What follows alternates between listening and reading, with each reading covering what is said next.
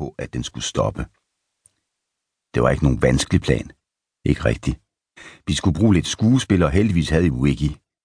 Han havde aldrig nogensinde stået på en rigtig scene, men jeg sværger, den dreng var den fødte skuespiller. Der var ikke den person, han ikke kunne samere eller snyde. Jeg kunne ikke fatte, at jeg ikke havde tænkt på det noget før. Da varevognen nærmede sig, var det eneste Wiggy skulle gøre, at tage et skridt ud på vejen og lade som om han var fuld. Hvis han timede det rigtigt, ville bilen kun lige strejfe ham, men med sine skuespilfærdigheder kunne han få det til at se meget værre ud. Jeg ventede med galopperende hjerte, men jeg turde ikke kigge frem bag varevognen.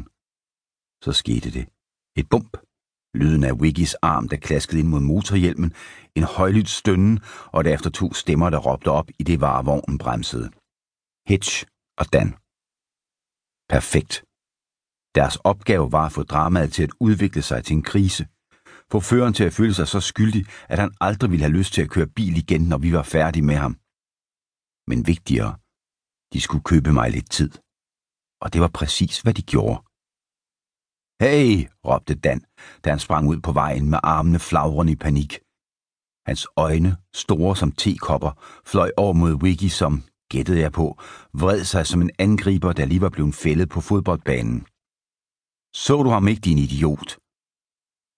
Da jeg kiggede frem, så jeg førerens vindue blive rullet ned, og derefter et barberet hoved, der blev mødt af Hitch.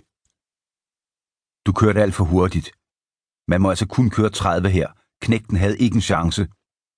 Det var måske lidt for dramatisk. Fyren havde ikke ligefrem ræset afsted, men det var nok til at få ham ud af varevognen for at se, hvad der var sket.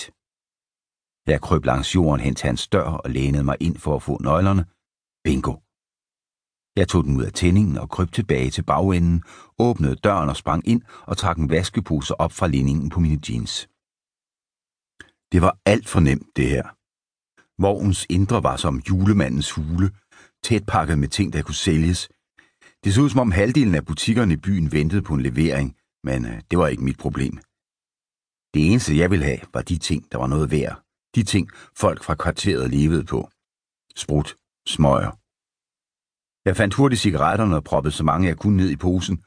Jeg regnede med, at jeg havde et minut, to højst, før chaufføren blev utålmodig, eller det gik op for ham, hvad vi havde gang i. Når det skete, skulle jeg helst være langt væk. Så var der sprutten.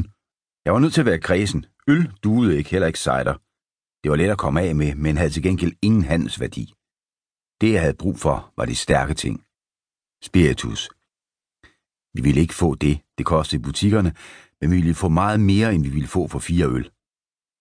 Jeg fandt en kasse dyr vodka. Perfekt. Den røg ned i posen. Jeg anede ikke, om jeg ville være i stand til at bære det hele, men øh, det var forsøget værd. Det var først, da jeg forsøgte at løfte den, at det gik op for mig, at det var tid til at smutte. Med al den vægt skulle jeg være heldig for overhovedet at kunne slæbe mig hjem. Jeg kunne godt glemme alt om at løbe. Jeg manglede noget og stansede ved døren, da jeg fik øje på det. Jeg tog en håndfuld slikkepinde og stak dem ned i lommen, før jeg kravlede ud af bilen. I det jeg stak af, fangede jeg Dans opmærksomhed, og med et smil kørte han planen ind i sin afsluttende fase. Har du en telefonkammerat? afkrævede han chaufføren. Vi bør skaffe en ambulance til ham. Jeg kan ikke lide den lyd, han laver. Jeg ved ikke, hvad Wiggy lavede på jorden, men han havde åbenbart overbevist chaufføren om, at det var alvorligt ment. Uden tegn på at brokke sig, vendte chaufføren sig om mod bilen, hvilket samtidig var signalet til fyrene om at bryde op. Jeg løb ind gennem indgangen til vores blok. De andre løb lydløst i tre forskellige retninger. Wiggy var på mirakuløs vis kommet sig over sin livstruende kvæstelser. Det var perfekt. Den stakkels chauffør ville ikke vende tilbage til andet end støvet fra deres exit. Okay, han kunne se de tre stik af, men han havde ikke en anelse om, hvem han skulle følge efter. I stedet bandede han højlydt, før han løb i min retning. Det var mit tegn til at gøre mig usynlig. Gud ved, hvordan han ville reagere, når han så, hvad jeg havde taget. Jeg sprang de 14 etager op til lejligheden, lagde knap nok mærke til en ekstra vægt, jeg bar på. Vi havde aftalt at mødes og dele tingene, men efter at have smidt rovet på mit værelse, puttede jeg to flasker vodka og en karton cigaretter ned i min rygsæk. Jeg havde ikke meget tid, og jeg havde brug for kontanter, nu og her. Det ville ikke tage mig lang tid at komme af med det. Jeg kiggede på mit ur og satte derefter tempoet op.